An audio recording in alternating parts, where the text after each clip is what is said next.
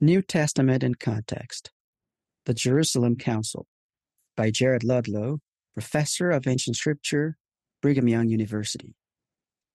Learn what the council described in Acts 15 teaches us today.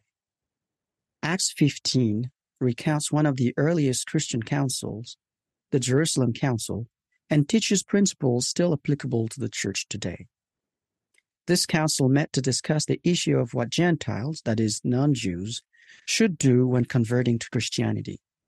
While the first believers had been Jews who accepted Jesus as the Messiah, Gentiles came from a different religious and ethnic background, so their inclusion into the emerging Christian church became an issue. Normally, Jews and Gentiles did not interact closely because of differences in beliefs, culture, and language, as well as the dietary, kosher laws that the Jews followed. The early Christians wondered if Jewish customs and traditions should continue since Jesus and all the early apostles had grown up doing these things. Different views among early Christian members. Early church members held different positions on this issue. Some taught that the males who wanted to be saved and accept Jesus Christ needed to be circumcised, as was customary under the law of Moses. Paul and Barnabas represented another position. They had been teaching Gentiles and felt that the Holy Spirit had helped convert them. Paul and Barnabas saw this as a witness that the work they were doing was true. They were not requiring circumcision or adherence to Jewish dietary laws for baptism. These opposing views required a council among church leaders in Jerusalem to settle the matter. Peter's statement Peter, the chief apostle, spoke at the council. He reminded them of his experiences in which he had learned that the Gentiles should hear the gospel and that the Holy Spirit witnessed truth to them just as to Jews who had accepted Jesus as the Messiah. He stated that God had put no difference between us and them, purifying their hearts by faith. The Gentiles' experiences with the Holy Ghost were proof that their conversion to Christ was accepted by God. And they experienced this without keeping the requirements of the law of Moses. Peter concluded with his hope that through the grace of the Lord Jesus Christ, we shall be saved even as they. James's compromise. James, the brother of Jesus, and an important early church leader in Jerusalem, also addressed the council. He acknowledged Peter's experiences that led him to know that God would make a covenant people out of the Gentiles. Then he proposed a middle ground solution. He suggested the Gentiles should abstain from at least four things related to keeping the law of Moses. One, meats offered to idols. Two, fornication, that is sexual immorality. Three, strangled meat, the animal's blood had not been drained. Four, blood, that is related to avoiding strangled meat.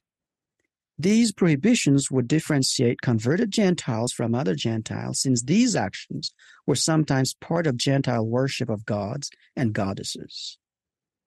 A message to the saints. All at the council agreed to James's proposal, so they sent letters and representatives to Antioch and other Christian congregations to inform them of this policy. They also acknowledged in the letter the Holy Ghost's role in witnessing that this policy was good. Now, all Christians from both Jewish and Gentile backgrounds could eat meals together. The policy also indirectly emphasized that faith and covenants in Jesus Christ were the path to salvation, not the law of Moses. Lessons from the Jerusalem Council. At least five principles from the Jerusalem Council are applicable in the church today. One, sharing different ideas in a council can help members as they seek the Lord's will and can lead to an agreement that all can follow. Two, the final agreement or decision carries the authority of its leaders. Council members and wider church members can support and trust in these authoritative decisions. Three, the church can incorporate various cultures into one body and members can learn which cultural practices are contrary to gospel culture and need to be abandoned. Four, the Holy Spirit will give a strong witness of what God's will is and that one is following it. 5. Accepting Jesus Christ through baptism and other covenants is the key to conversion and joining the church. Following these principles in church councils today will lead to respect for others' viewpoints. We can also demonstrate humility by accepting and supporting the decisions of councils. The Lord's Church is organized with councils at every level, beginning with the Council of the First Presidency and the Quorum of the Twelve Apostles, and extending to stake, ward, quorum, auxiliary, and family councils. When a council leader reaches a decision, the council members should sustain it wholeheartedly. President M. Russell Ballard, acting president of the Quorum of the Twelve Apostles, Strength in Counsel, Ensign, November 1993, pages 76 and 78.